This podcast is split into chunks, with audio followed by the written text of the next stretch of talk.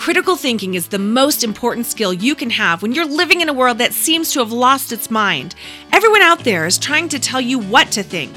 I want to teach you how to think. In every episode, I'm exposing the logical fallacies being used by advertisers, politicians, influencers, news outlets, social media memes, and maybe even your own best friend. Warning listening to this podcast will cause you to see bad thinking everywhere. Welcome to the Filter Through a Brain Cell podcast. Hey, what's up, thinkers? Kathy Gibbens here. Uh, let's start off this episode by reviewing a propaganda technique we covered earlier in this season that is called transfer. Okay, if you want to test yourself, hit pause real quick and see if you can remember what transfer is. All right, so transfer, which is also known as association, is actually a propaganda technique that tries to link a person, an idea, or an object with either a positive or negative symbol in order to influence the audience's perception of that person, idea, or object. This can be done through the use of words, through images, or other symbolic representations. And yes, this is everywhere. You have seen this everywhere. So if you want to review more about transfer, go back and check out episode 99. Are you wanting to homeschool your child, but you are worried that you're going to have to do it alone?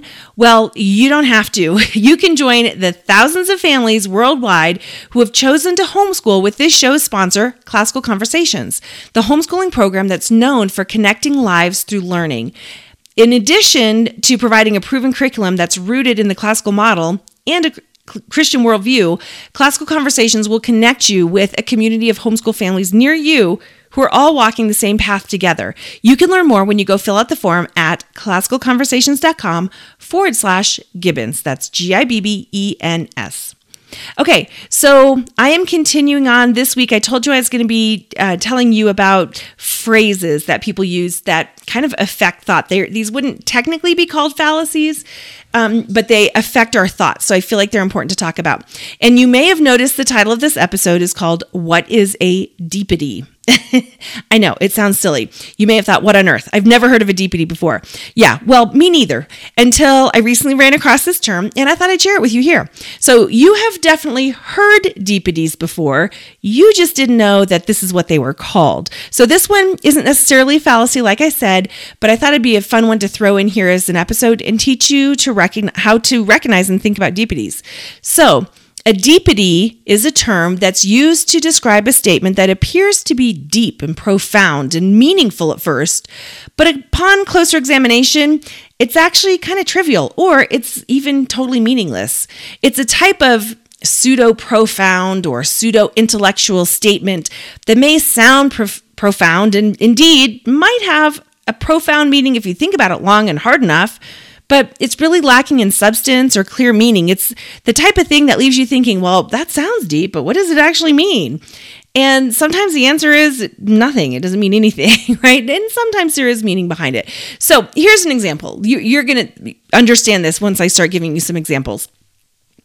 Bennett's High School has a motivational speaker that came in to speak to the school assembly, and his whole message was around the phrase, You must find yourself before you can be yourself. Bennett thought it sounded cool, but he still had no idea how to either find or be himself. Okay, so let's break this down. At first glance, this statement, you must find yourself before you can be yourself, may sound profound and thought provoking, encouraging the students to quote unquote discover themselves. But on closer examination, we realize it's just a deepity. While it hints at the idea of personal growth and self awareness, it doesn't really tell you what to do or how to do it, and it's not actionable advice for a high schooler. It leaves the concept of finding yourself really vague. It doesn't give clear guidance on how to do it.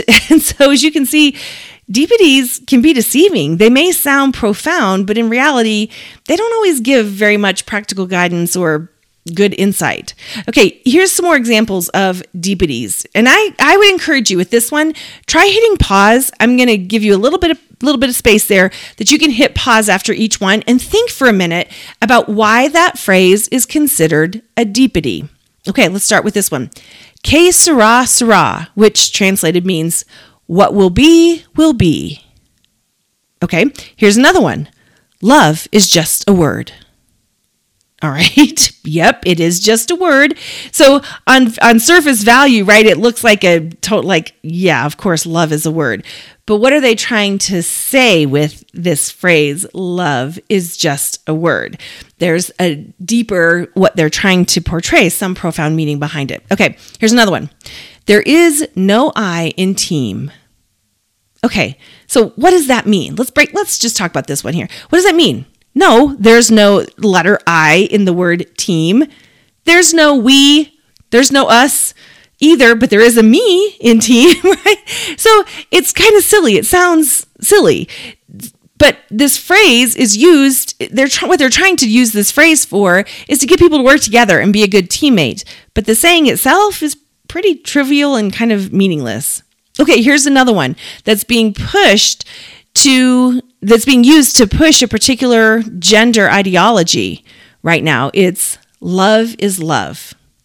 Okay, aside from being circular reasoning, what are they saying? On surface, you can say, okay, yes, the word love is the word love. But is that what they're saying? Or are they saying something deeper, trying to have some profound meaning behind this. So, seriously, take a minute and think through each of these and ask what is the philosophical message they're trying to communicate, and then ask whether the statement really has any meaning or not. Let me give you a little bit of background and t- talk to you about this. So, the word deepity was first used by a philosopher named Daniel Dennett, and it's a combination of the t- of the words deep and triviality. And so I feel like that sums it up really well. It is a deep triviality. Um, and some sources that I read actually said that it was a phrase first coined by his teenage daughter's friend, and that he later used it in a book in 2009, and then it came to be um, part of our vernacular. So I thought it was a cute story. Anyways, these days the term deepity is more commonly used in philosophical and critical thinking circles to identify and analyze statements like this that appear profound but actually have little or no meaningful information. It's important to recognize deepities for what they are so you don't get swayed by coy or smart sounding slogans that, when you take a minute and really think about what they mean, are nothing more than empty word salad and they don't really mean anything. Or they do mean something that's being used to try to sway people in a particular way. So let me give you some more examples of deepities that are used in our culture today. And again, I encourage you to hit pause after each one and just take a minute to think about what makes it a deepity. All right, how about this one? Everything happens for a reason. Follow your heart and you'll find your way. Be yourself. Everyone else is taken. Love conquers all. Life is a journey, not a destination. It's the thought that counts. Time heals all wounds. Happiness is a choice. Success is a state of mind. And beauty is in the eye of the beholder.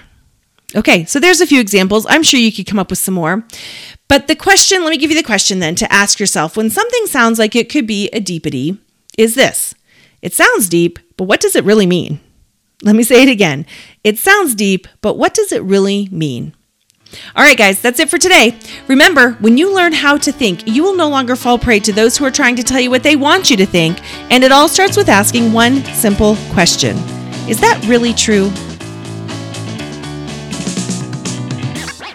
I would love to hear from you. Do you have questions about fallacies and cognitive biases? Are you now starting to see and hear them everywhere around you, too? Well, send them in. They just might get featured on the podcast. You can email them to me at think at filteritthroughabraincell.com or you can connect with me on Instagram at filteritthroughabraincell. And if you want to be notified about when new episodes come out and all the things that we're doing, go to www.filteritthroughabraincell.com and sign up to receive email updates. I would love it if you would help us on our mission to teach society how to think well. Please subscribe, leave us a review, and share this podcast with people in your life.